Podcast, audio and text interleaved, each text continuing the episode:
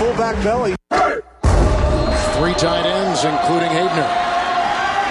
Kuhn is the fullback with the first and goal. Kuhn gets the ball. Pyle trying to his way in for the touchdown. What a great second effort. Y'all don't really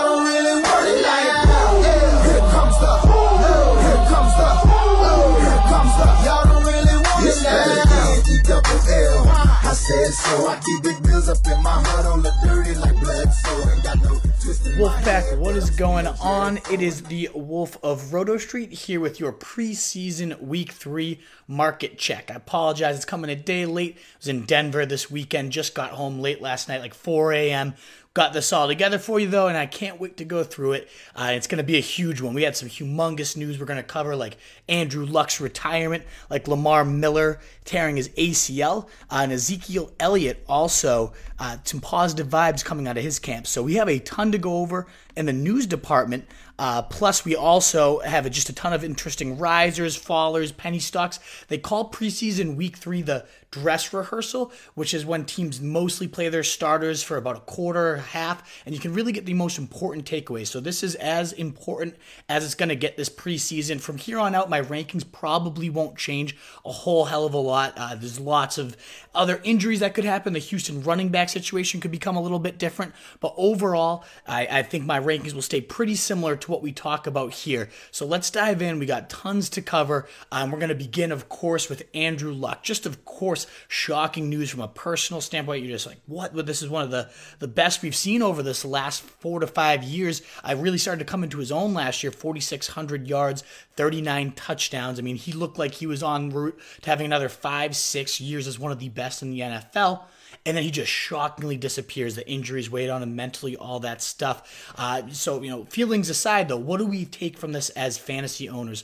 Well, one, obviously, a, a top 10 quarterback is removed from your list, but still such a deep pool. I'm not overly worried. I drafted in a few leagues. Andrew Luck was my quarterback in them because he was falling, and I still found guys like Dak Prescott, Sam Darnold on the waiver wires. If you're, you're scrambling, look for those. Matt Stafford is a week one bridge facing the non existent Arizona Air Raid defense that's just going to get bombed week in and week out. There's still some options at quarterback, so don't panic if you had luck. Plenty to go off. You could even maybe pick up his backup, Jacoby Brissett, who we're going to talk about now some interesting fantasy appeal here. Frank Reich's system, first and foremost, was just monstrous all last year, facilitating that great season. Again, 4,600 yards, 39 TDs for Andrew Luck. Now, we're not saying Brissett is capable of pulling off those same numbers. He's not nearly the quarterback that Andrew Luck is, but he's got some running appeal, which we know that Konami code, they call it with fantasy, brings a whole lot of upside to it when a quarterback can go rushing and scrambling for those points, brings a ton of value. Plus, he's, he's shown much improved accuracy. He's thrown for about 70% completion rate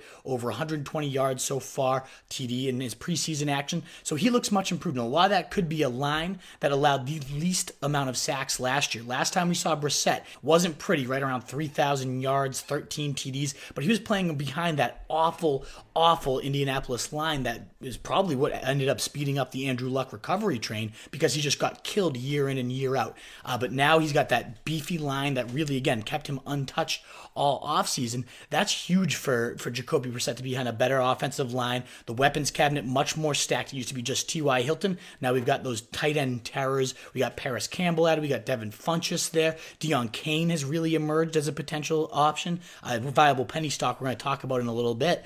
Uh, so he's got a much better weapons cabinet. Most importantly, much better line, uh, which should equal much better results for Brissett and this overall offense than the last time we saw them. Still, though, I mean, this is Andrew Luck we're talking about being removed. The fantasy consequences can't be ignored for guys like T.Y. Hilton, for guys like Marlon Mack. Obviously, the tight ends Eric Ebron, Jack Doyle, uh, and some of those sleepers that we were mentioning don't have quite as much appeal now when you're catching passes from Andrew Luck, I mean, uh, from Jacoby Brissett instead of Andrew Luck. So the, the downgrade is definitely steep, uh, but I'm not going to go overboard. Ty goes more into that middling wide receiver two tier. Definitely no longer with those Keenan Allens, those Vikings receivers, those last acceptable wide receiver ones. I mean, the stats aren't pretty for his last season with Brissett.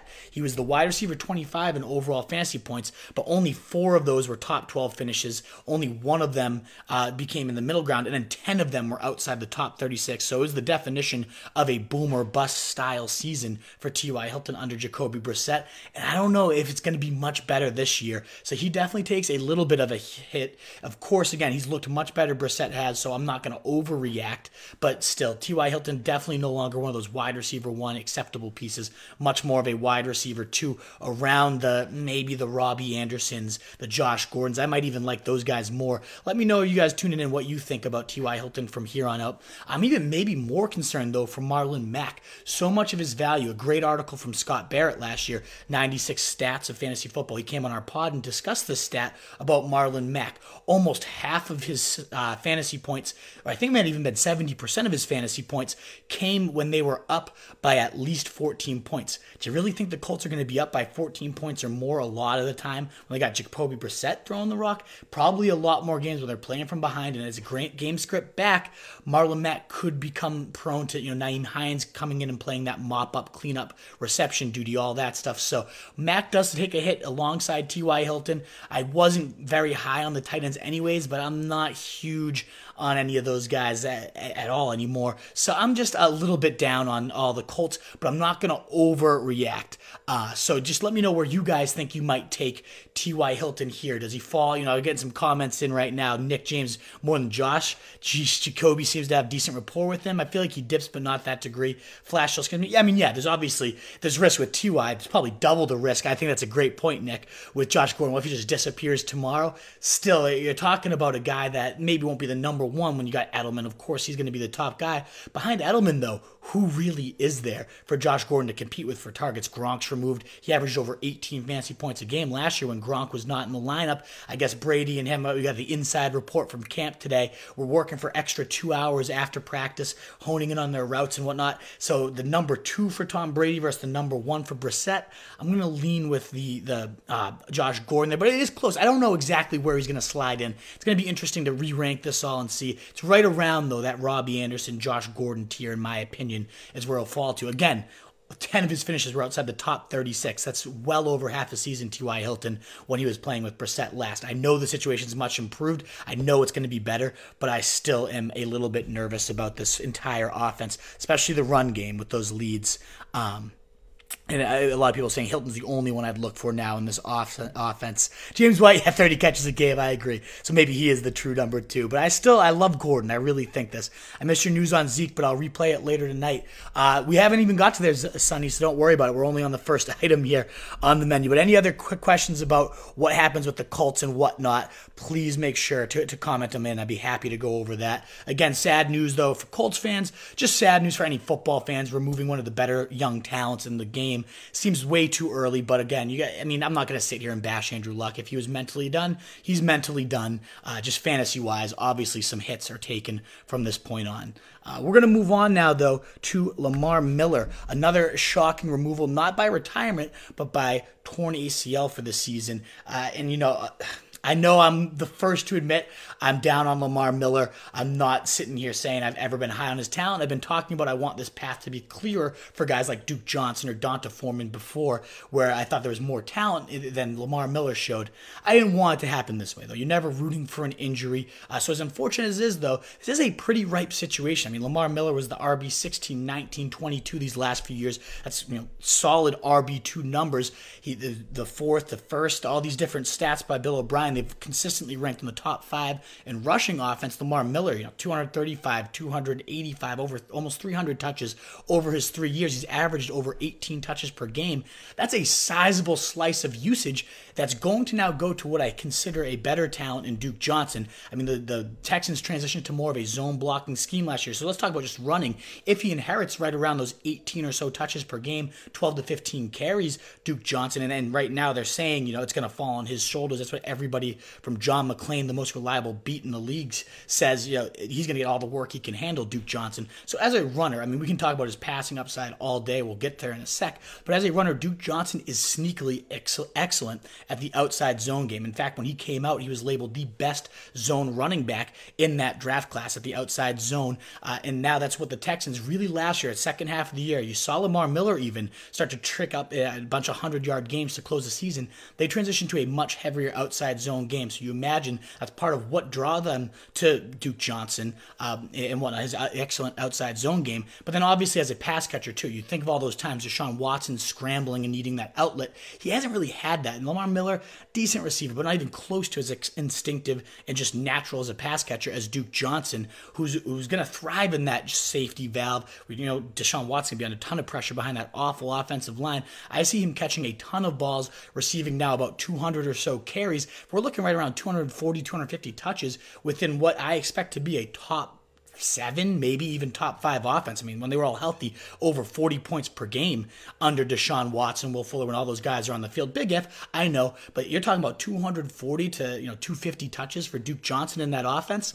It could be a monster. Obviously, there's some speculation. Will Ajayi go there? Will they trade for McCoy? Will Carlos Hyde get cut and end up there? So that will you know leave a lot to be determined. But right now, Bill O'Brien said we have a very strong running back group. We feel great about Duke as the starter. Uh, so I mean, I right now he's falling to around nine. I'd take him anywhere round five and beyond. I think he's going to be a steal, especially in PPR leagues. A lot of people saying, well, Deshaun Watson doesn't throw to his running backs. Bill O'Brien doesn't target his running backs. I get the stats aren't great in that realm, but think about Cam Newton for those early season careers. You, just see that progression as a passer, learning to rely on your running back a little bit more. He hasn't had a guy that knows how to get open and kind of show himself like Duke Johnson's going to be able to. 44% of his receptions have gone for either first downs or touchdowns. Think about how much better that offense is going to be when they're staying on the field because Duke Johnson catches that third and six, makes someone miss. And again, a great fit for what they do as a run game. I love Duke Johnson's upside from round five and beyond. I think he could be a season winner that you're getting real late right now. And any questions, of course, on the Texans offense with him, let me know. Uh, but Sonny, you didn't miss it. We're getting to the Zeke news now. And there's nothing breaking. I'm not going to sit here and be, oh, I've got my inside sources. I'm not talking to talk to anyone from the Cardinals, but I'm reading the tea leaves of the offseason. And everything from you know Thursday on last week was all positive buzz. They're saying you know, Zeke is now talking to the team. They offered him the second most money behind Todd Gurley, but a lot more than Le'Veon Bell. And I guess they've significantly upped that offer as early as yesterday, which has them talking a little bit more. A little bit of a holdup now on the the the guaranteed money. And I don't blame the Cowboys for this. I mean, this guy's been in the news every single offseason, but apparently they're not willing to give him quite as much guaranteed money as Todd Gurley got, even though they're willing to do a similar 60 million annual, uh, 60 million total, about 15 million a year style deal with him. They're still not willing to give him that guaranteed money. I can't blame the team, despite how talented this guy is. But still, now there's increased optimism. They're very optimistic from Cowboys camp. NFL reporter Jeff Darlington said a deal will get done. He's going to be there in week one. So that growing optimism has me definitely a little more likely to go into the Zeke train. Whereas I had him around 20 or so when things were looking ugly. And I mean, they were hideous. Remember, Jerry Jones was like, oh, well, well you know, you don't need a franchise running back to win a Super Bowl. Uh, and Zeke was, you know, go, and, and, he still is in Cabo, but he wasn't talking to the team at all. At least they're talking now. The door is open. There's some communication. There's some optimism. Uh, there's a, official contract details that, yeah, you know what, this is probably going to get upped. And he's probably going to get this done. Uh, and if if so, I mean, you're looking at the guy that would have been number one overall had none of this existed in the first place. And if he officially signs, he'll leap up to number one overall. And you know how much, if you've listened to this show, how much I've raved about how much I love Kamara. So that just tells you how much Zeke would be a humongous upside. Never mind the fact that he's been working out with Marshall Faulk in Cabo. He's down to 220s, the lightest he's been since he entered the league. A best shape of his career, classic line.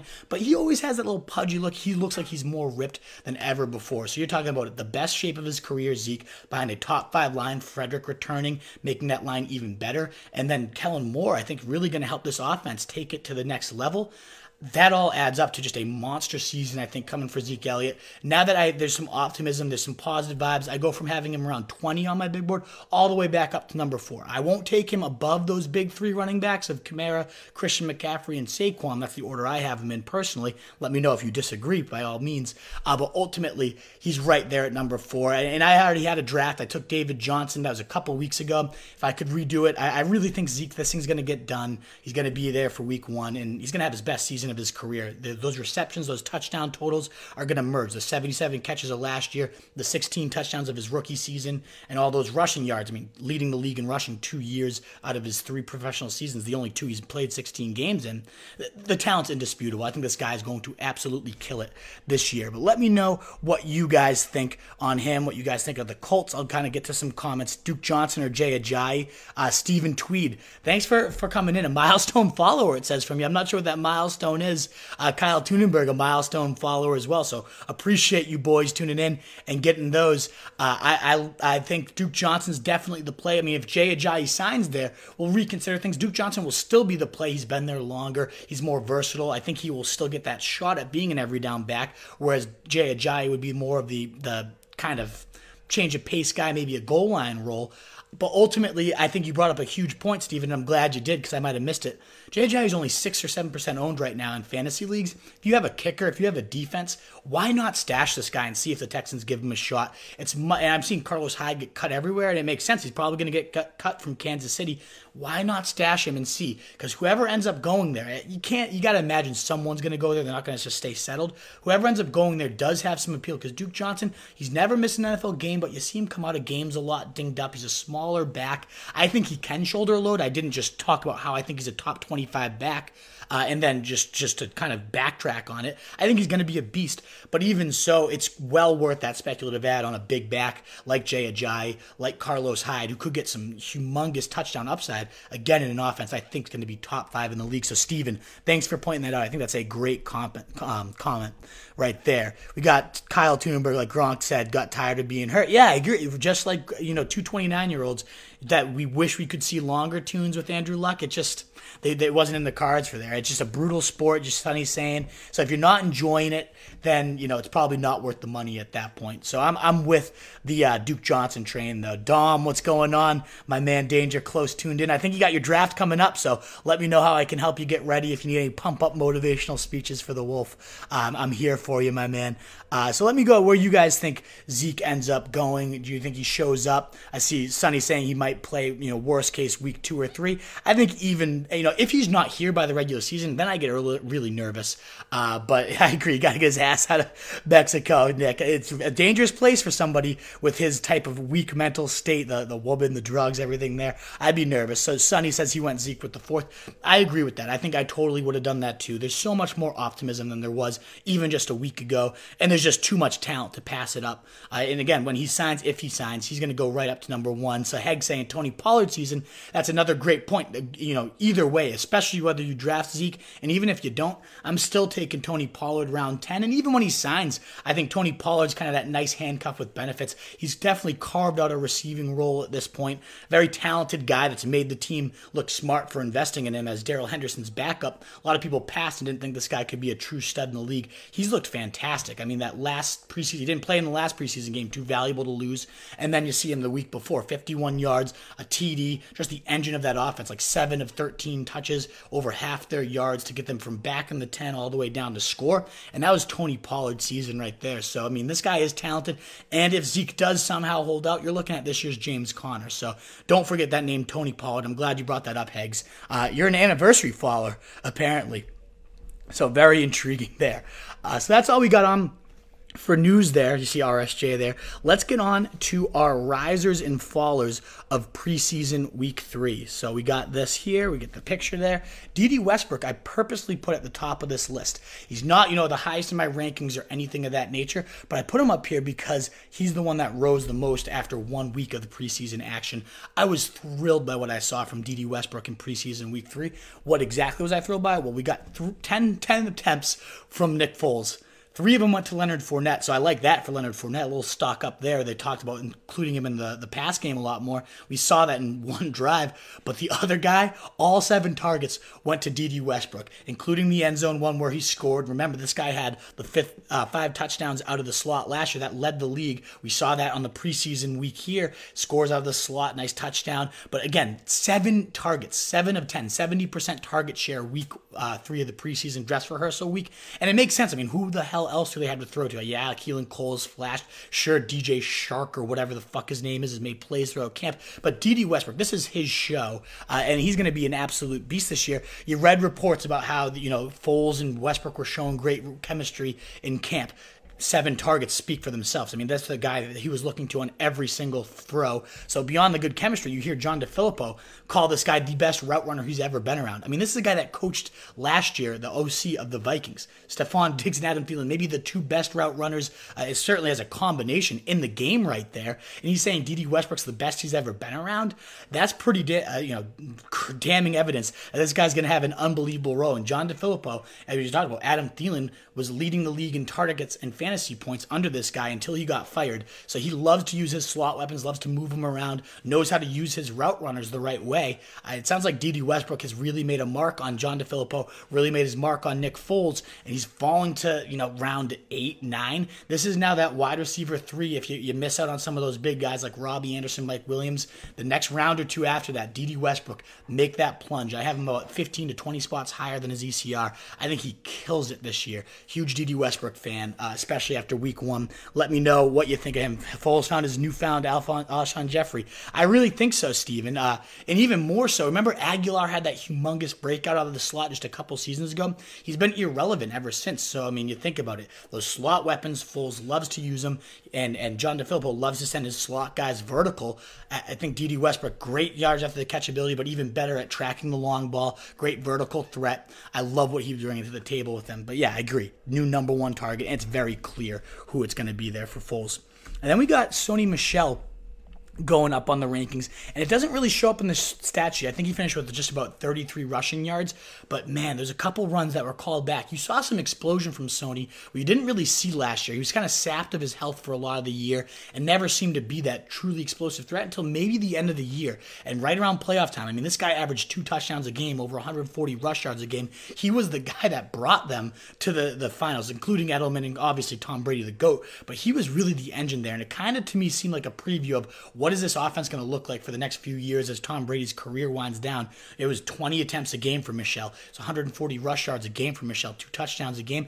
Now, I don't think he's going to get fed that much, especially early on, because they're going to want to preserve this guy for the playoffs. They drafted Damien Harris for a reason. But Sony Michel was showing a gear we didn't see last year. He still kind of seems like he's going to be that man that's involved at the, the end zone, got those early down, uh, the early first team goal line reps with Tom Brady. As long as he maintains that, the reason I started to get a little down on Sony Michel Michel early in the offseason. A lot of rumblings Damien Harris was going to steal the goal line work. A lot of rumblings that Damien Harris was going to steal early down work. But now, ever since then, all the reports have been out of camp. Sony Michel looks like he's a, a different receiver out of the backfield, looks slimmer, more explosive, has greatly distanced himself from Damien Harris. And preseason snaps, he was the only guy in with Tom Brady, including James White rotating in too. But Sony Michel does seem to have made that gap quite wide between him and Damien Harris, who also got dinged up in preseason action. So if this is truly Sony's gig and you're getting him in round four, I mean, you're talking about 12, 15 touchdown upside, 1,000 yard rushing upside that late. He's become one of my must targets as soon as round, you know, mid round three, late round four hits,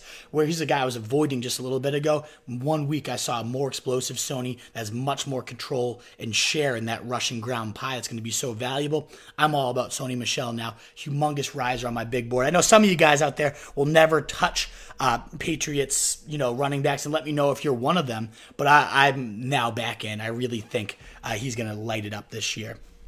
And Tunes, you're saying I had Michel last year, but Burkhead White, and Harris. It scares me. I know. I so you're one of the guys that's with me. Like what I just said, there's some of you guys that will never talk about or never touch um, Sony Michel. and I don't blame you. There's always been shenanigans, and if I own him, you better best damn believe I'm getting Damien Harris in round 10. You, you can't miss out on Damien Harris if you own Sony Michel, You got to have that entire backfield. But to me, he seems like he's going to be the clear cut early down guy, the clear cut first option at the goal line. As long as that is true, the upside's astronomical. I mean, think about what LeGarrette Blunt did in that role just two or three seasons ago. 18 touchdowns, I want to say. Uh, running back seven in fantasy that year. I mean, that's not without the realm of possibility for a much better talent in Sony Michel. So I'm really excited about him. I know I can't blame you if you don't want to go back to Patriots backs, but I'm all about him.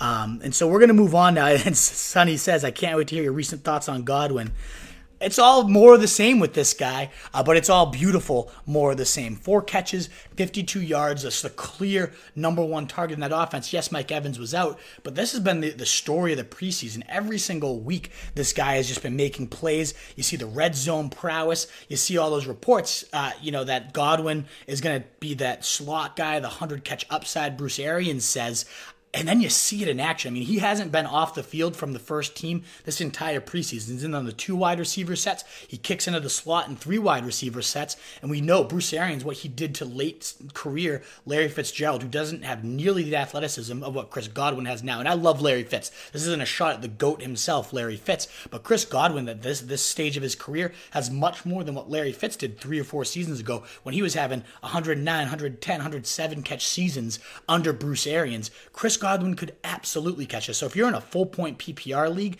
I mean, you're looking at 60 points on reception or 100 points potentially on receptions alone, like over 10 to 15 touchdowns on just his reception upside.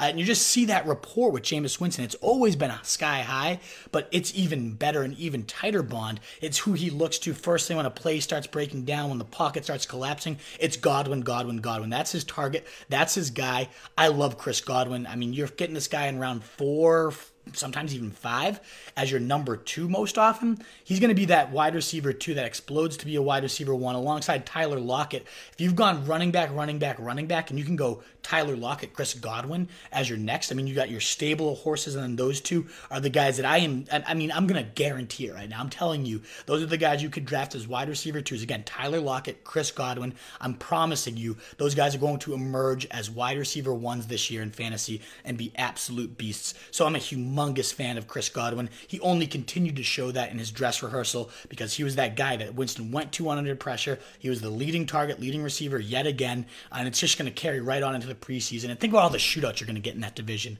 I love Chris Godwin. Let me know your thoughts on him if you guys are willing to go on with that. Uh, but I'm all about it. I got a comment coming in from CJ. What's good with James White? Is he going to suck this year with a healthy Sony Damien Harris?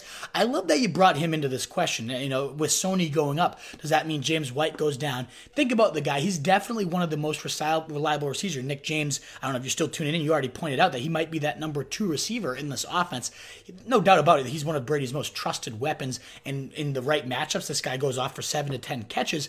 My concern is, though, I mean, last year, you look at his stats, two clear outliers from his career. One was the amount of snaps he played. I don't have the exact number off the top of my head, but I think it was nearly doubled, or maybe even more than doubled his career average of snaps. And his touchdowns similarly. I think he had about 12 touchdowns last year. A lot of those came in the games that Sony Michel was out. He kind of acted, and the reason he was so valuable and the reason he got so many of those touches was when he, he was almost the direct handcuff last year to Sony Michel with Rex Burkhead banged up and the whole backfield kind of in flux. He was more of a handcuff than he was just a standalone option. This year, if Sony goes down, you lose that kind of handcuff appeal with James White because Damien Harris is there. I really think he would kind of emerge as that goal line guy, that every down early workhorse for them if Sony Michel was to miss time. And that's why James White had such a high ceiling. This year, if he goes back to kind of that reliable receiving third down back, of course there's upside because the Patriots always throw to their running backs. And he's going to still have some blow up games, but I think he's going to become a lot less consistent with a lot less stream of uh, receptions, uh, you know, just overall usage. And losing that handcuff appeal to me is humongous uh, de- detriment to James White. He's fallen pretty hard to about running back 33 or so on my big board. I'm a little bit lower on him than the industry experts, including PPR leagues. I think you're just getting a lot less consistency out of James White and a lot less overall usage with them having such more capable backups with guys like Sony uh, with guys like Damien Harris behind Sony Michel. Uh, but great question. I, am glad you pointed that one out. Once I heard Evan saying he wasn't sure the number one on Godwin was, I was sold. Isn't that crazy though, right, Sonny? Like his own teammate Mike Evans, who's been one of the best receivers, I think the only guy in NFL history to have a thousand yards over his first five seasons, is coming out and saying, "I don't know which one of us is the number one because of how good he's playing in camp." I really think it's just going to be one of those one A one B situations where it's such a high volume attack. The Bucs under Bruce Arians, you know they're going to be right around the top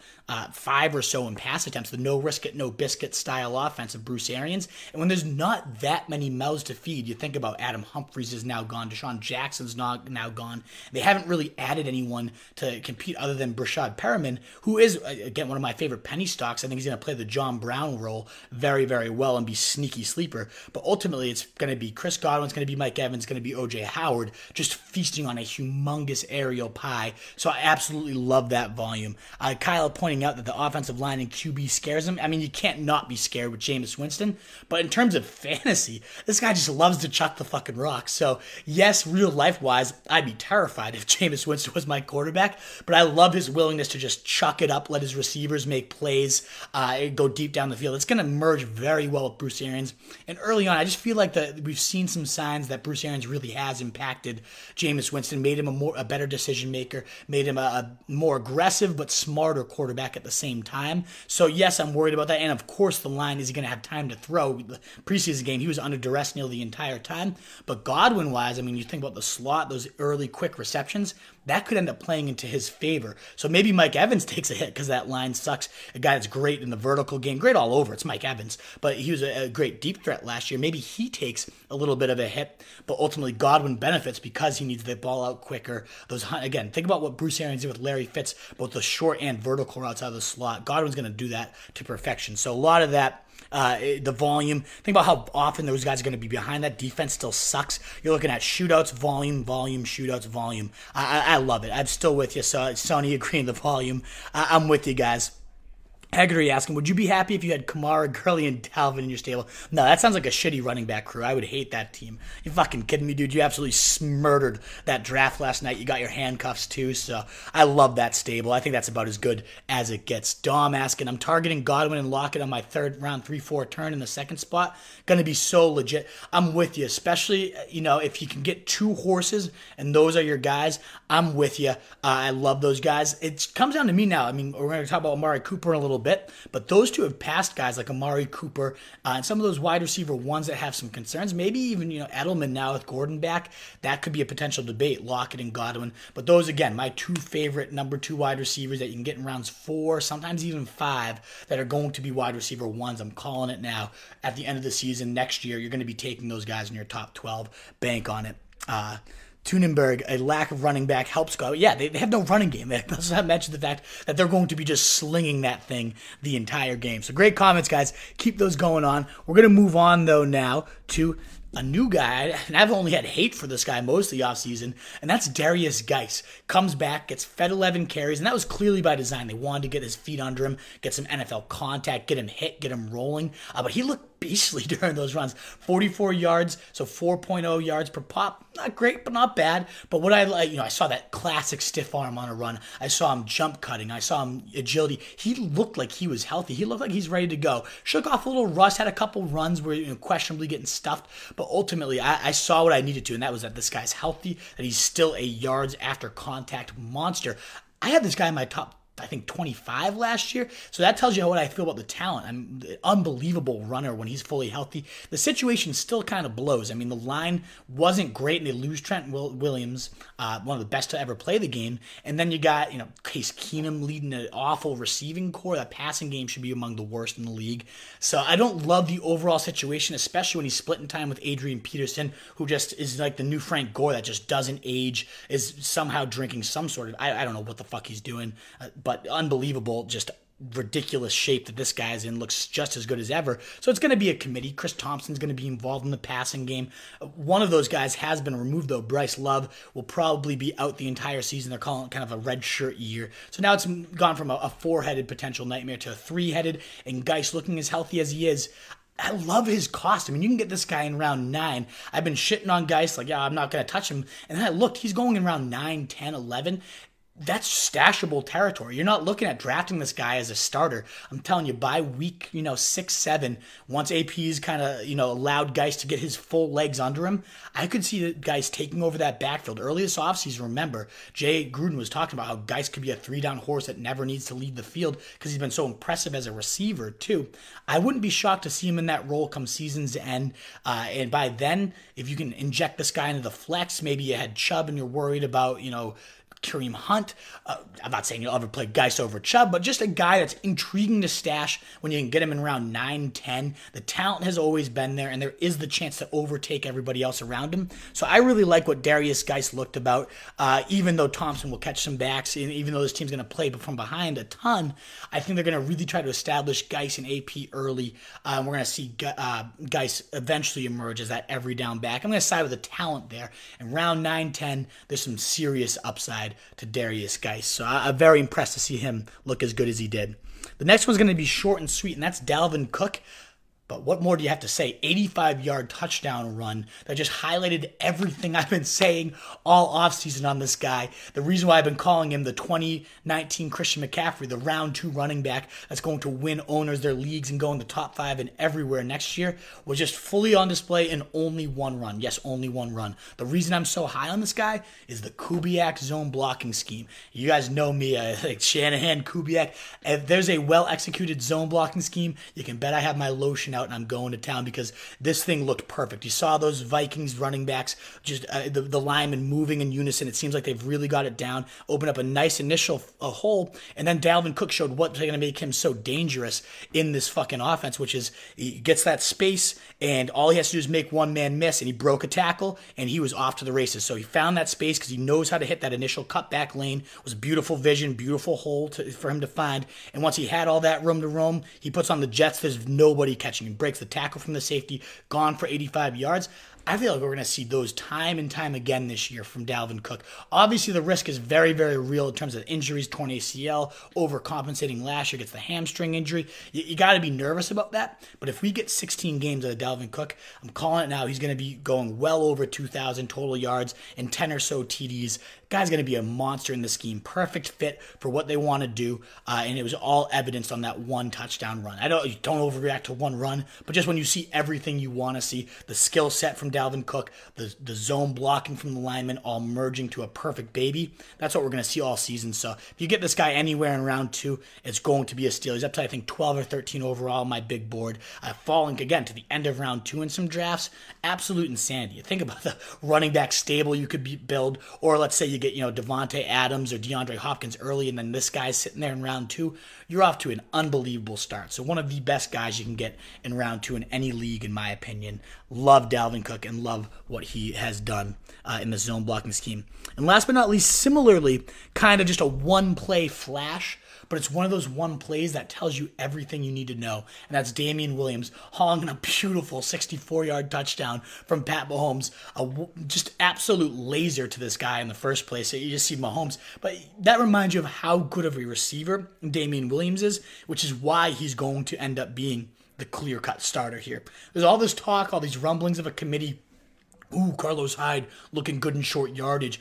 Ooh, we're, we're going to have, you know, split workload it's going to be the Damien Williams show. And I had this guy at 12 overall uh, early in this offseason when it was the endorsement from Reid, the full time starter. Uh, you know, their OC saying this guy is the guy no one else were considering. The GM saying there's a reason we didn't go out and get people because we fully believe in Damien Williams. And why wouldn't they? 10 touchdowns in six games, 22 and a half fantasy points per game. They really leaned on him in the playoffs too, and he came through for him in a big way. So Damien Williams has always been dominant as a starter. I was just worried about these committee con. Uh, talk early on. But to me, the way he just catches that touchdown, the fact that Carlos Hyde played with the fours, got one carry for like one yard, it's pretty clear he's going to be removed. I was nervous about Williams losing some volume at the stripe but if Hyde's removed, it's not like they're going to take out Williams, a bigger size, great speed guy. For you know, as much as I love Darwin Thompson, we'll talk about him again in a little bit. But why would you take out Williams for you know your 185 little ball of muscle? Going to be great at the goal line too. I am nervous. Maybe Darwin takes that job long term and eventually, but Damien Williams is going to start that season as the guy. And at this point, unless he fucks it up and gets hurt again or, or whatnot, I see him running with that gig. So when you find him at the end of round two, oftentimes in round three that's the guy I'm going to be targeting now. You know, right before Aaron Jones, Derrick Henry, that whole group, I'm looking for Damien Williams. I think he's going to continue to maintain uh, that high touchdown upside. And, and, I just saw it all in that one uh, catch. If you're on the turn, do you go with Cook or Mixon? I think that's a great question, CJ. And that's when I really struggle with that whole tier of running backs, right? Gurley, Mixon, uh, you know, Dalvin Cook that whole group, uh, James Conner often lumped into there too. I've actually, you know, Connor Mahan drafting tonight has been texting me all day. Do you have a different feeling yet? Do you have a different feeling yet on the running back group because it's such a tough one to sort through between Cook and Mixon? I think I lean. Oh man, I, I, don't know if the gun was to my head exactly who I would go with. If Cook stays healthy, he's going to be a top three running back. His ceiling is definitely higher than Mixon. I think I do side with Mixon because he has the higher floor. Plus, he's got a, a newly elevated ceiling under Zac Taylor, uh, implementing their version of the Sean McVay offense, where Gurley is the clear cut centerpiece of that offense. Mixon's now going to become that for the Bengals. I'm nervous about the line. I'm nervous about you know the lack of receivers there. But look what these guys guys have been doing in the preseason. Second in preseason passing yards. Zac Taylor seems a system. I mean, Andy Dalton seems very comfortable in it. He's making plays even with AJ Green off the field. I could see that offense being very explosive, especially once Green uh, returns and Mixon being that offensive focal point and centerpiece of it. I think I lean there. It's a great question. It's very difficult. And if you get 16 games out of Cook, he's going to beat Mixon. He's going to beat pretty much every other running back in the league. But I'm just a little bit still hesitant on that injury history and situation there with Dalvin Cook. So I lean Mixon now. I had that dilemma in the middle round where I had D- David Johnson. I had both those guys fall to me, and it was a real tough one. That was before the 85 yard touchdown run. But I still, even with that run on the resume, I lean Joe Mixon. Johnny Nottingham. Wolf on a team that has Lindsay, Aaron Jones, and Dalvin Cook at RB. I just traded Gurley for Diggs and Jarvis Landry. You support the move or nah? I would need to know a little bit more about the the wide receiver situation. I love the stable, and in general, I would probably pull that trigger and go Diggs and Landry for Gurley. Uh, are you saying you traded away Gurley though? Uh, that's tricky because that is a good stable, and I guess you have the depth to pull that move off. But I love the Gurley upside this year. I, am on the record a million times saying everyone's going to look back at the season and they're going to be kicking themselves as to why I didn't take Gurley when I could have had the discount on him. I'm fully all aboard the Todd Gurley. Just the hype's been overblown about the knee. I think he's going to be exactly what he was, maybe a little reduced in terms of usage, but he's still going to get all those goal line snaps, all those carries. One of the best hammers in the league. He's scored 40 touchdowns over these last two years. I think another 15 or so are in the book books for him. So I do love Diggs. I love Landry. If your wide receivers were absolutely abysmal before that, I can stamp that move. But ultimately, I think you know me. I'm such a workhorse guy, and I'm, I am a high Gurley guy. That ultimately, I don't know that I make that move. I also think your league's PPR though, which gives Landry a lot of appeal, and I think he's going to be a lot better with Odell Beckham in there. So great question. Overall, I think I side on the Gurley side, uh, but you had the depth to pull it off. And if your wide receivers were literally a joke, then I can see why you do that. But again, I, I don't know if Gurley's going to make you regret that one come the end of the year. I would have maybe seen if you could have done like an Aaron Jones for Diggs or something of that nature. Instead, Dom, best of luck, buddy. Good luck preparing. If you have any questions, if you're still tuned in, come on and uh, let me know, Dom, and text me. You know, you know the Twitter. I can give you my phone number. I want to make sure you dominate that draft. One of the best Wolfpack members in you, Dom Rebello and Austin. Thanks for tuning in. What what's going on for you tonight, my man? Let me know if you have any questions. We're gonna now move on though. That's all our our uh, risers right there. We have quite a bit of fallers from this week's episode. Uh, one of them, and I hate to admit it, is Christian Kirk. I love this guy coming into the year. I called him one of the best values in the draft. If you're a longtime listener this t- entire preseason, you've probably heard me rave Kirk, Kirk, Kirk, air raid, air raid, air raid, Kyler Murray, Kyler Murray. I still believe in the offense. I think they're going to kill it. I really do think Kirk is as good of a fit as you can be for an air raid offense. Uh, you know, he's played in it in college. You can move him inside, outside. He's got that versatility to play a great role in an offense that I really think is going to blow up this year but we haven't seen it yet this preseason, which is a little bit concerning. I'd feel so much better if I saw him, and I know it's a vanilla scheme. If I'm to forgive, you know, Kyler Murray and say, yeah, it's it's been a low pace. They've been going much slower. They haven't been showing what they're to do.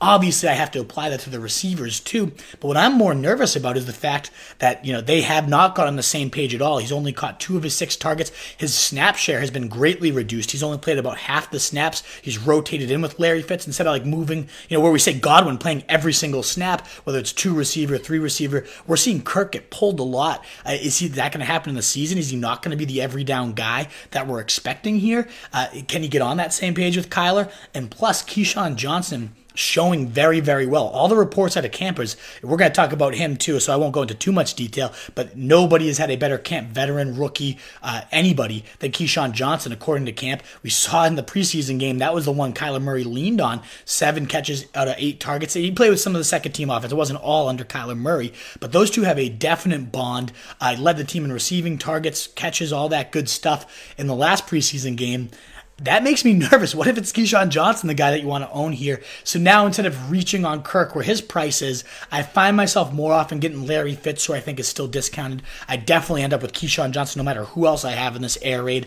But to me, I am a little bit nervous about that lack of chemistry we're seeing with Christian Kirk. Just a little bit nervous about the, the reduced amount of snaps that, I expected. Again, maybe it's by design, maybe they're being vanilla, and this guy still truly explodes for a 1,000 yards, 10 Ts. The upside I said he once had definitely still exists exists, but I'm a little bit more cautious about it now. Whereas I was taking him above Robby Anderson, Josh Gordon, those guys. He's now a little bit below that tier and much more aligned with the Larry Fitzes uh, in that style, wide receiver four instead of wide receiver three tier, in my opinion. But let me know if I'm overreacting. If you guys would change these things uh, instead. Denny Jennings, happy Taco Tuesday, my man. Uh, we Covered Zeke a little earlier, but my guess is yes, optimism is abound there. Uh, it seems like they've really upped the deal, and now it's just a matter of working out the guaranteed details. So, Denny, I'm fully with you. Happy Taco Tuesday as well. I got to make sure I cut this in a little bit so I can get my tacos in. It's, it's got to happen. Hope you're eating some for me there as well. What's going on, Dorfman? Let me know what you're thinking. I liked your draft.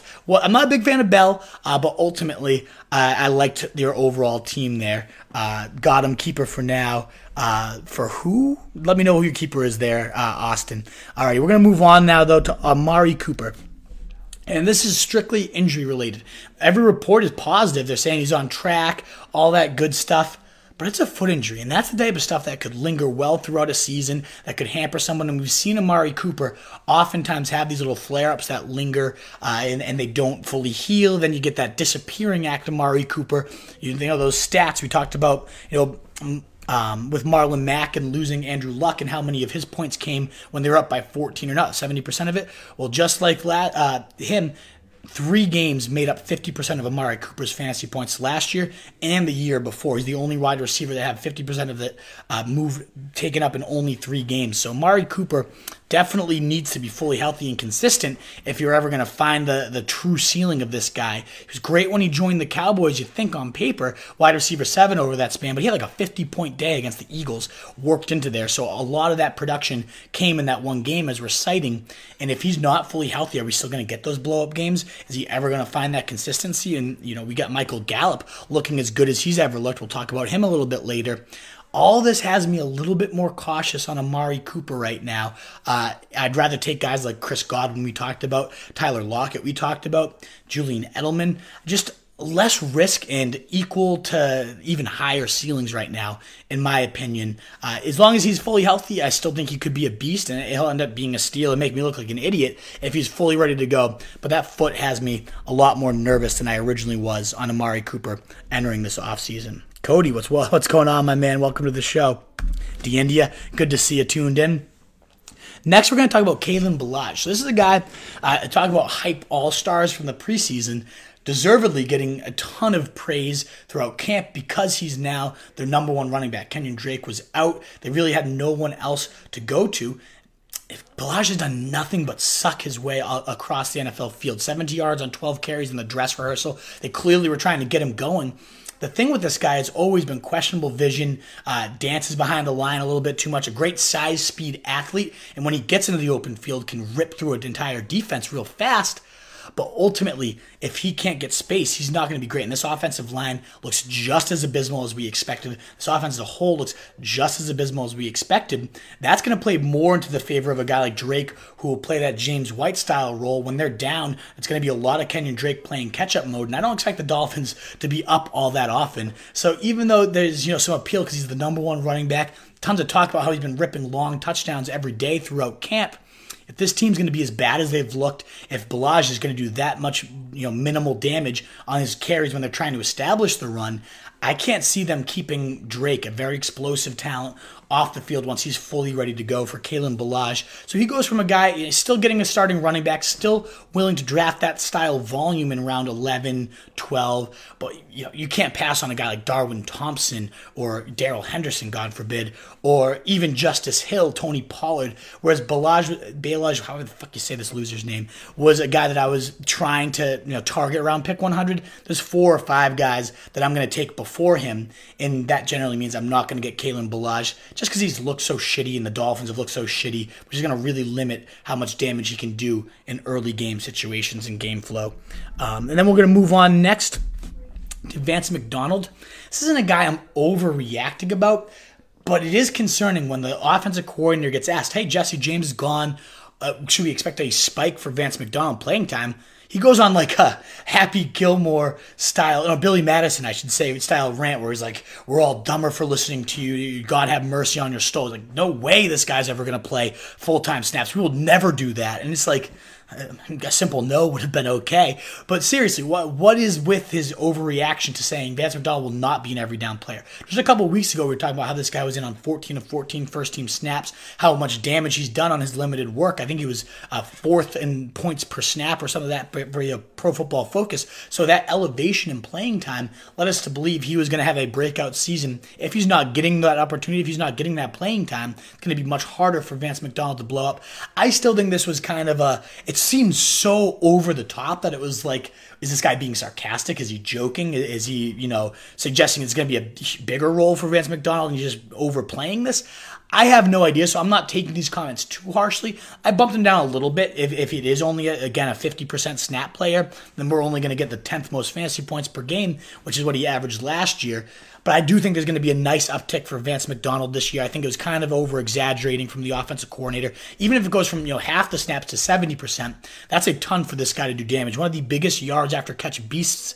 Uh, and that's what you think about what led to George Kittle's breakout. He was a yard after catch monster that wasn't very highly used his, his rookie season. And he becomes an every down player and, and gets peppered with it. That's He ends up leading all tight and setting records for yards after contact, yards after the reception, all that good stuff.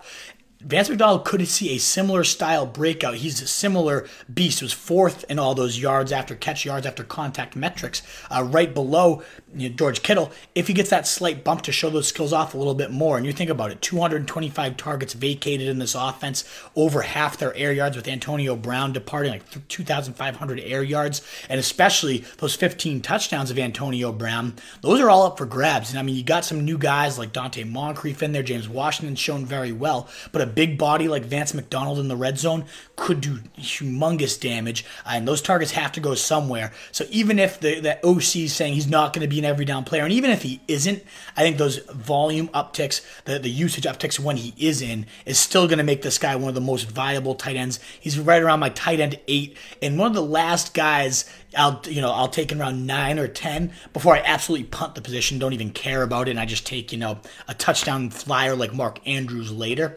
That's kind of the, the cutoff point is, is Vance McDonald for me uh, as the guy that I see with legit tight end you know three four upside if everything goes into his cards. There's not very many other guys I consider on his level. Let me know if you guys are worried at all about Vancey McBig Dick though, because uh, you got to be a little concerned about his OC's comments. Just want to make sure they're on your radar. Another guy I loved all preseason and I still love is Darrell Henderson, but you got to be somewhat concerned that he's gotten nothing going. You look at these preseason yard per clip there 57 yards on 23 carries. Not very pretty. I mean, this is a guy that's the all time leader in FBS yards per carry at 8.9, average over 10 yards per carry on outside zone, which the Rams run more than anybody. You'd like to see that kind of translate at the NFL level, and it just hasn't yet. Granted, he's been playing behind the second and third string, you know, line, and but he's also playing against second and third string defenders, and he still hasn't got it going. So, you know, the guy that looked like one of the most explosive weapons to come out of the draft, and Sean McVay himself labeled the most explosive player in this draft, according to Schefter on our podcast, hasn't quite shown that, which is a, a pretty decent concern at this point. I'm not going to overreact and send this guy plummeting down my board and off my you know do not draft list or anything of that nature. I still will get Darrell Henderson round eight, nine in every draft because the upside of this overall offense is so astronomical. I still think you know based on all his college film, he's a great fit for what they do. I am concerned I haven't seen it quite yet, uh, but ultimately I expect Darrell Henderson to still be a beast. He's still in one of the most invaluable situations as the direct handcuff to Todd Gurley you know, a guy that has arthritis in his knees. As much as I've raved about Gurley and how much I love him, there is some very real injury risk there. So there's still tons of upside to Darrell Henderson. But where I'm now coming from is if I'm staring at the draft board and Darwin Thompson's there and Darrell Henderson, and you're looking at two very similar ceilings I'm looking at the guy that's getting it done at the NFL level, the guy that's looked like a special talent at the NFL level. That's Darwin Thompson right now. That's not Darrell Henderson. So even though I'm still very willing to take Darrell Henderson on my team, there's just some penny stock guys that have kind of leaped him and will go after Darrell Henderson in most drafts. And that's the case. I'm gonna lean Darrell. Hen- I'm gonna lean Darwin Thompson guys like that, just because I haven't seen it yet from Dar- uh, Darrell Henderson. Still though, don't overreact. Still like the guy, but I did want to point out the fact that he hasn't looked quite as explosive. And he's dropped about 10 to 12 spots on my big board, about a full round, because we haven't seen it quite yet.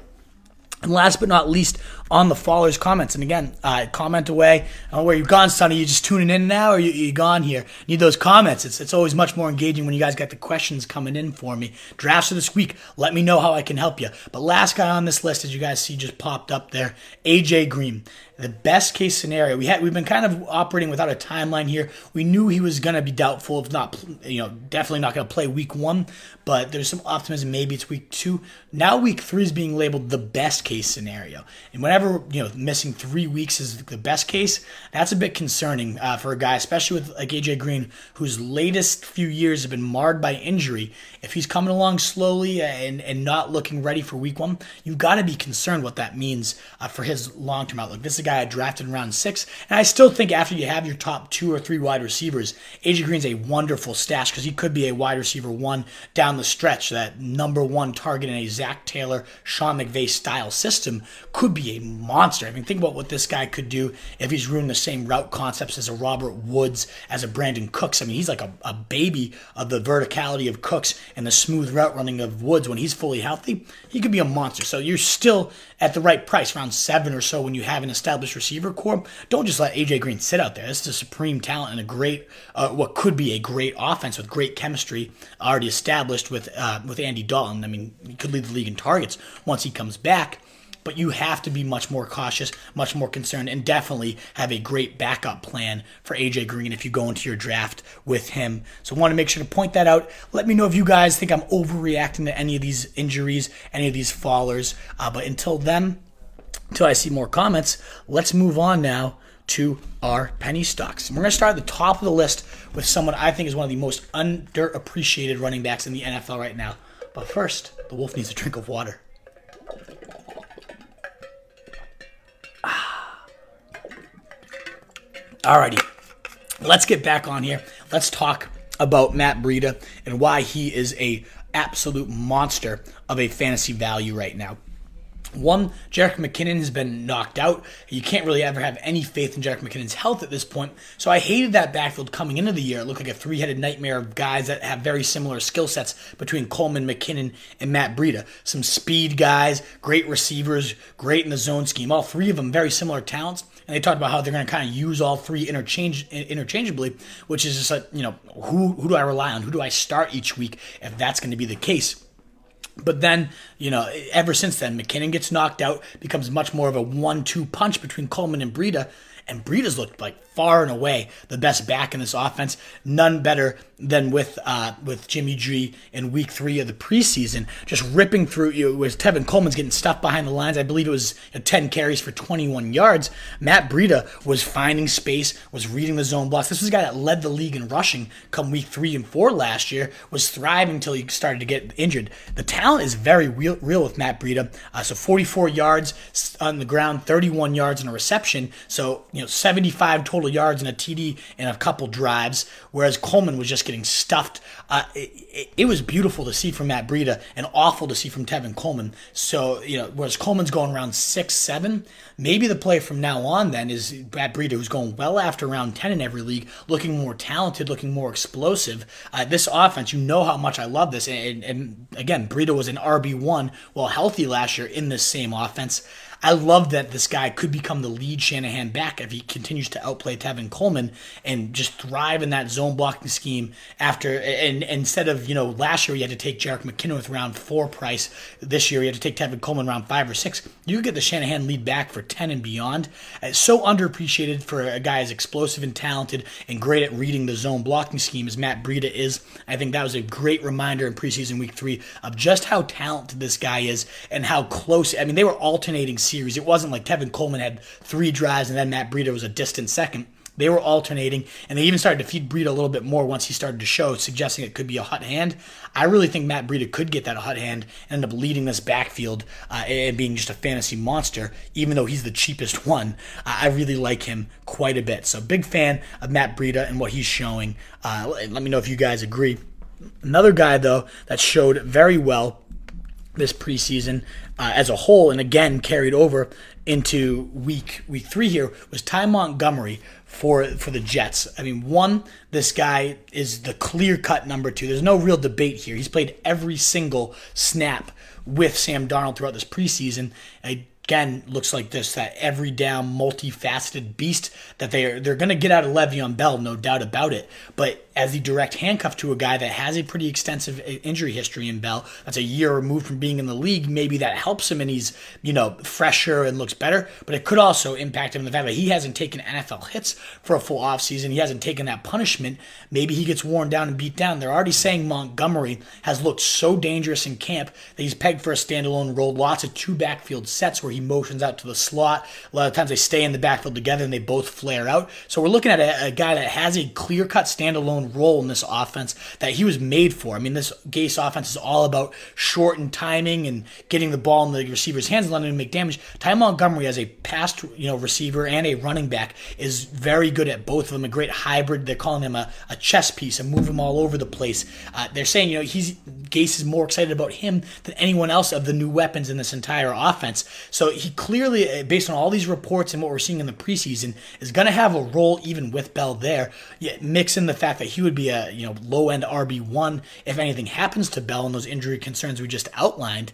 I don't see why Ty Montgomery's going undrafted in almost every single league. In fact, I have him at pick 100 or so, so right around round nine or 10 is where I value him.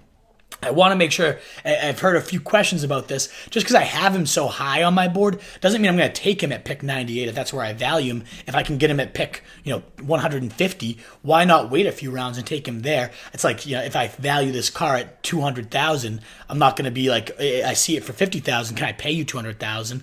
Ty Montgomery is that type of deal here. I'm not going to reach in round 9 even if that's where I value him, but I really think uh, stand between the standalone role, all the hype we're seeing, make sure you check out our stock watch if you want to read about him. I've written a few different blurbs on him. And again, he just flashes, gets a nice TD right over, you know, breadbasket throw uh, from Sam Darnold flaring out of the backfield. I thought he looked uh, unbelievable there. Uh, just again, that jack of knife, all trades, going to be a very dangerous standalone weapon. Uh, so I'm here for the Ty Montgomery show, both as a handcuff and both as uh, as a standalone value for Adam Gase. Next on my and it has me a little bit down, I should say. I'm a little bit lower on Le'Veon Bell than the consensus experts because I think Ty Montgomery is going to be a sneaky more involved than what people think.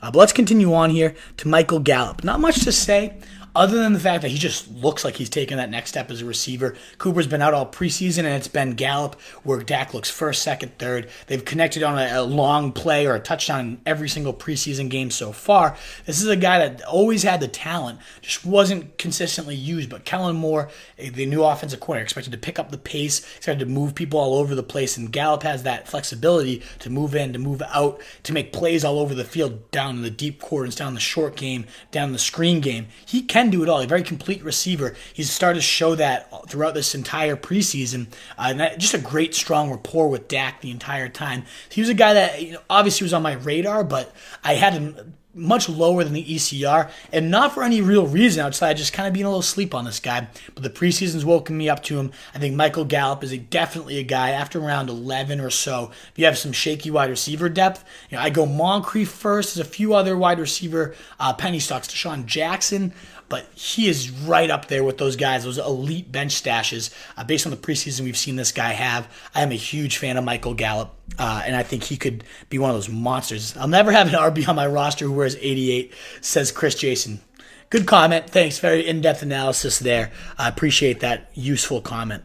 Next on the list, uh, someone I was already hinting at, but if you're just tuning in, KeeSean Johnson quote out of the camp is nobody, no veteran, no rookie, no young guy, no one has had as impressive as a camp outside maybe Kyler Murray as KeeSean Johnson. Very reliable route runner, very reliable hands. Whereas we've seen, uh, you know, obviously Hakeem Butler now in the IR, and then Andy Isabella struggle with drops and, and routes and the concepts of the NFL offense at the air raid We've seen KeeSean Johnson the exact opposite, exactly where he needs to be, catching every ball thrown to him. He's become, uh, quote unquote, the main guy that Kyler Murray looks to in the intermediate range, which is what this offense has thrived upon. And we see that in game action. Seven catches, 85 yards on eight targets, all those three team highs. Uh, this is a guy that just is going undrafted that could be the leading receiver of an offense that we think is going to take the league by storm. We think Kyler Murray is going to throw for 4,500 yards, 30 TDs. If this is the number one receiver in that offense and you're getting him undrafted, you're looking at a potential season winner. So if you have a kicker on your roster right now, you have a trash wide receiver, a useless back that's not even a handcuff, Get rid of him now for KeeSean Johnson. He's my number one you know, guy that goes undrafted that I think could truly explode come the season end. I love this guy. I love what he's shown. Uh, everything that we read about him has been glowing. Then you see it on the game tape as well, just getting open at will. Uh, great timing, great hands. All that has been on display. And KeeSean Johnson, a guy that I have to own on my team at this point.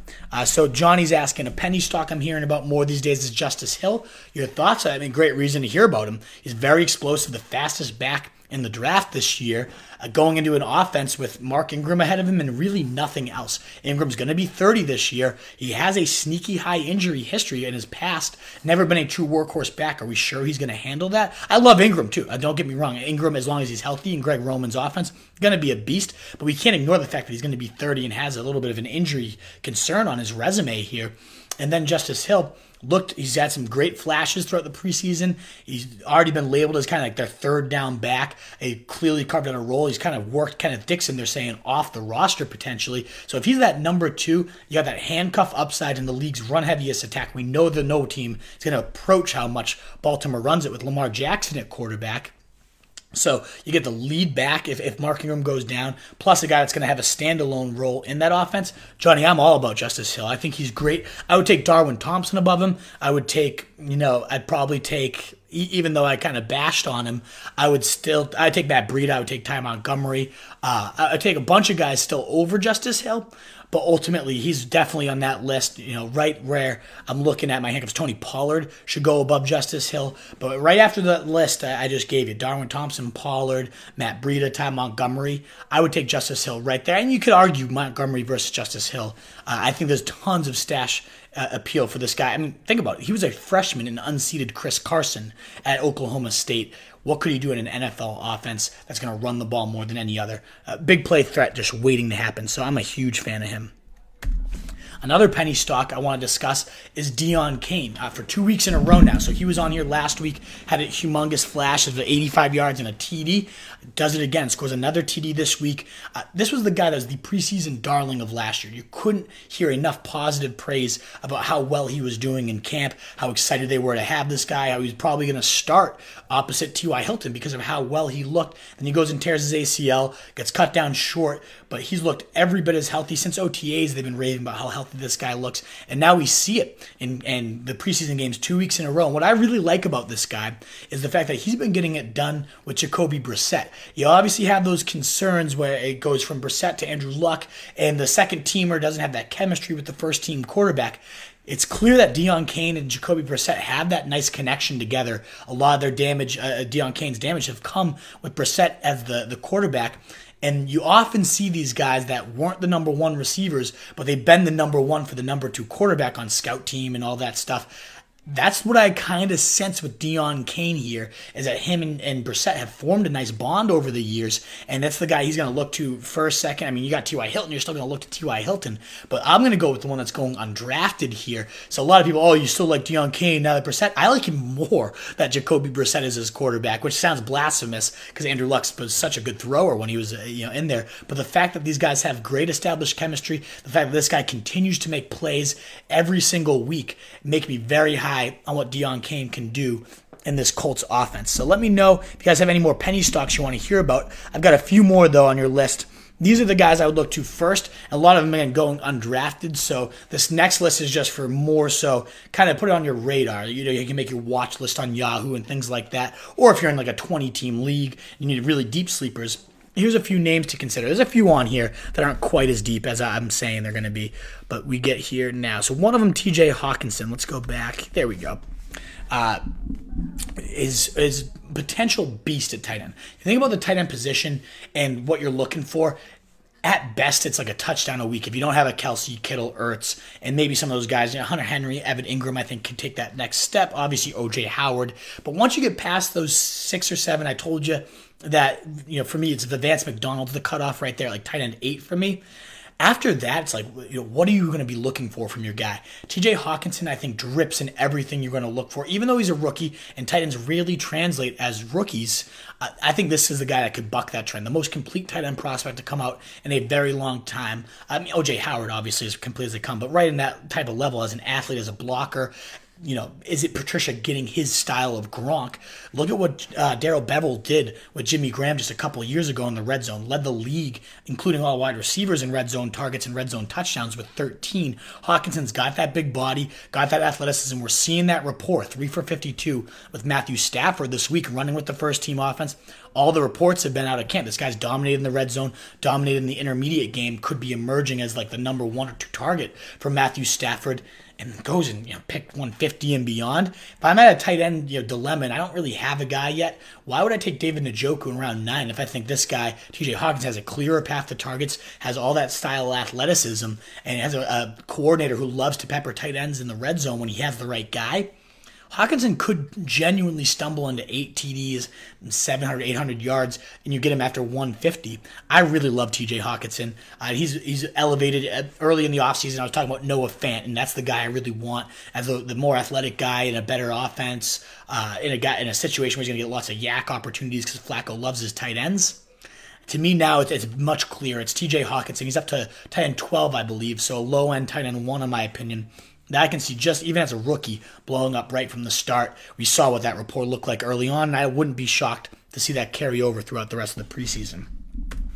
Next on the list, JJ Arcega Whiteside, one of my favorite rookie talents. Don't love his landing spot with the Eagles just because it's so congested there between Ertz, between Alshon, between DeSean Jackson. Oh, maybe the finger just popped up before we started today. Who knows exactly what his status is going to be? Uh, so a crowded situation, sure, but I, I really like JJ Arcega Whiteside's talent. Uh, he, he's a big guy, big body uh, that, that you saw him just do damage at every single layer of the field in preseason week three. Nets nine targets, eight catches, 104 yards, and a TD. Uh, did it in the red zone, did it deep. This guy is a very complete receiver that's been getting rave reviews all camp for his ability to make plays over defenders, to use his size, speed to his advantage. And we're, we're seeing it now translate.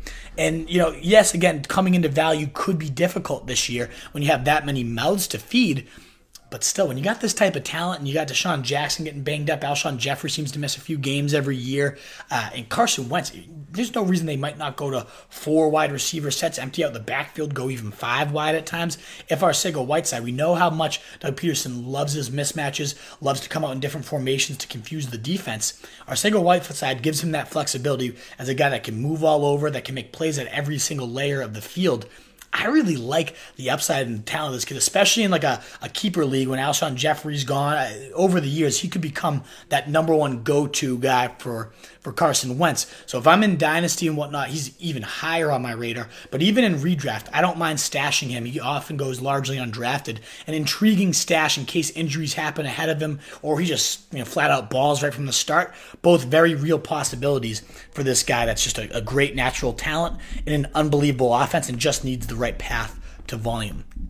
Speaking about you know mediocre to pass to volume, mediocre talent in Jaron Brown has never really done anything special. Can get deep, uh, it, it, makes plays uh, in that layer of the field, but really doesn't have anything special. He hasn't done anything at the NFL level yet. But the opposite of Arcega Whiteside, even if he's not a great talent, he's stepping into a situation which could yield significant value right from the start. He's the clear cut number two wide receiver right now for the Seahawks. And we know it's one of the run heaviest offenses in the league. They led the league in attempts per game, rushing yards, all that stuff last year. Uh, but still, Russell Wilson is so great at the deep ball that if there's a clear number two here, then it could be worth some serious value. We know Lockett's number one. You know how much I love this guy. if you, I, you haven't heard it yet, Tyler Lockett, blow up wide receiver of the year. Just to make sure I say it like 18 times during this this broadcast. Him and Chris Godwin going to explode this year. But Jaron, Jaron Brown as the number two clear cut guy because DK Metcalf's been knocked out, and then David Moore is knocked out both very questionable for week one. We know Moore's is going to linger on uh, early into the season, but DK Metcalf's status stubbed the I know Metcalf will most likely take this job at some point in the year, maybe as early as the, the day he steps back in. But if not, Jaron Brown has been getting rave reviews since OTAs, uh, which I kind of you know brushed off. Whatever, he's not going to actually have a role here. Uh, but then rave reviews throughout training camp too. The pads come on, and he's still making plays deep down the field, still tracking Russell Wilson's deep ball, still a great viable threat in the screen game. You read all these great reports, and we, uh, maybe, but you still got you know you're competing with Metcalf, you're competing with Moore, and both those guys get removed. So maybe this guy has been making some genuine great plays, and maybe now he's in the position to get some of those deep balls that David Moore might have been in line for, that DK Metcalf might have been in line for. If you're truly desperate, you know, especially against you know week one, and you're streaming someone waiting for AJ Green or something of that nature, he's facing Cincinnati. Everybody can beat Cincinnati in the receiving game. So as the number two wide receiver, I just see him. He's not going to get drafted. No one's going to draft him. But I wouldn't be shocked to watch him go 90 in a TD week one and become that number one waiver wire target. So if you want to save yourself that and you got trash on your bench, just consider going uh, a number one. Consider spending that last round pick on Jaron Brown. A, a, Brown that I'm much more willing to draft, though, that I do think is very talented, is John Brown. One of the best deep threats still to play this game. Great ball tracker, great separation at the line, and, and, even dangerous in the red zone because he's so quick at the line that he gets some great separation. They've been raving about that throughout Bill's camp, that this has been the most impressive player on the field, uh, including deep ball, including red zone, including all that stuff. And we start to see that, not a huge breakout game or anything like that, but just the, the clear number one connection was there with Josh Allen in this final preseason game, racked up, I believe, 30 yards or so on three of three targets. And it, Josh Allen has looked much better as a passer, especially in week two of the preseason, showing much more touch and whatnot. We knew he always had the cannon arm, led the league in deep yards per attempt last year. Uh, we know John Brown is one of the best vertical threats in the game. So is that just the perfect marriage of a, a great deep threat? a great deep arm that's just been connecting all throughout training camp. We start to see a little bit of that chemistry. We see a little bit refinement of Josh Allen as a player.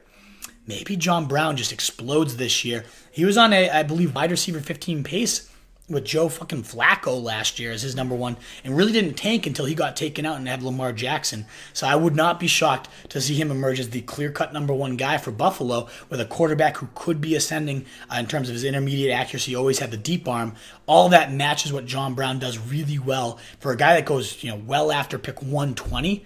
I love targeting him uh, for my wide receiver four, five, six spots late in drafts. I think he could be an absolute monster. And last but not least, I see some comments have come in, but I want to go over one last penny stock, and that's Damion Willis, uh, the projected X starter in AJ Green's absence for the Bengals. I can raise my hand and openly admit I had no clue who the motherfucker was before this week. But in preseason dress rehearsal, he got the start. You're like, okay, who the hell is this Damion Willis guy? Looks like a pretty big guy, 6'3 to 230 or so. You see some speed. He runs a 4.540 as you research him a little bit more. Played at Troy, so flew a little bit under the radar and got undrafted. But you, you read some stuff about you know, what his college coach would say. Always makes the plays, very reliable. Just when you need something to get done, he goes and does it. And then you, you read comments from Zac Taylor saying, you know, as a rookie, what you look for is someone that can be reliable, someone that you can depend on. We've seen that from Damion Willis. Then he goes and gets the starting nod over all these other guys they have, over John Ross, over whatnot, for the X wide receiver position in this offense. So you're looking at Tyler Boyd, Damion Willis starting a Zac Taylor scheme that could really blow up. He catches 55 yards, uh, touchdown with Andy Dalton, beautiful 33 yard stab, uh, making plays over defenders. Just looks really good. Looks like that guy that just no one knew about and blows up. That could be Damion Willis here. So uh, I'm a huge fan of Damion Willis. Uh, I, I love what he can bring to the table. And you know, a clear path to open volume here with with AJ Green gone. Maybe that's your kind of handcuff, your bridge to the wide receiver one value that he could bring. All right, guys. Chris Gibbons, what's going on, my man? Don't think about Div- Devine Ozigbo. Better Mark Ingram placement than Murray. Uh, Murray, who's Murray from Mark Ingram? I'm not sure. Oh, oh, you're saying over with the Saints, an intriguing big back style guy. I literally have no idea who that is, Chris. So I'm glad you tossed that one onto the the radar. I have to do my own research, but I appreciate you letting our viewers know here who that is. Welcome, brother Tom Sick. Glad to see you here. Uh, thanks for putting me on, Daniel. Very welcoming room. Anniversary followers from both you guys. I don't know what that means, but Ben, thanks for tuning in. Dan, thanks for tuning in. Looks like we don't have any other guys. Uh, oh, JJ and DFS if, if DJX misses time. Great point, CJ. If we have an injury to DeSean Jackson, maybe we do have some early season value for JJ. What if he's the starter outside where DeSean Jackson was going to be? We see him make the plays. We're talking about AJ Green benches. I'd much rather have JJ Arcega Whiteside in a starting role than an undrafted guy named Damion Willis. So, yeah, really interesting point. If this DJX injury lingers, feel free to comment on what's the latest. Uh, but if that lingers and he misses a few weeks, maybe JJ Arcega Whiteside blows up. So, definitely worth a speculative ad at this point. Alrighty, guys, that's gonna cut it. I mean, 100 an hour and 18 minutes, and a lot of you guys stuck with me for the entirety of that. So those of you who would listen to that verbal assault for an hour, I appreciate it. Uh, your viewership, your listening ship, if you're listening to the pod, mean the world to me. Uh, and I, of course, am Roto Street Wolf at Roto Street Wolf on Twitter. RotoStreetJournal.com is our home base. We have the Fantasy Fullback Dive podcast where this audio will be found, but also tons of other great interviews. I mean, the the guests we've landed this summer have been nothing short of stunning. Adam Schefter, Ian Hartitz, uh, you know, Scott Barrett, just some amazing names. Adam Schefter, if you didn't hear that one, uh, on the podcast this summer. So if you don't tune in there, check it out. Uh, check out our Instagram, our, our all our socials. Connect with us. We know it's your draft day. We know it's time to go. So Best of luck. Hit me up. I can run some daily draft wizards at five o'clock for you from the rest of now to the end of summer. Back to school tomorrow, so it's gonna get a little busier, but I'm still here to make sure you dominate. And we're dropping that guide finally. So if you're willing to support us, uh, I'll, let you know where you can check that out in the show notes and whatnot. Once I finally get that finalized, we'll be grinding away on that the rest of the night. Alrighty, guys. Thanks for that rant. Thanks for tuning in, uh, and I appreciate again as always the Wolfpack support. Until next time, we're out. We used to have it all, but now's our curtain call. So hold for the applause. Oh, oh, oh, oh. And wave out to the crowd and take our final bow. Oh, it's our time to go, but at least we stole the show. At least we stole the show. At least we stole the show. At least we stole the show. At least we stole the show. Third touchdown.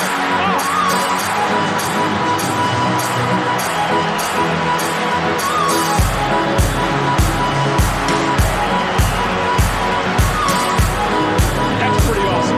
That's old-fashioned football right there, folks.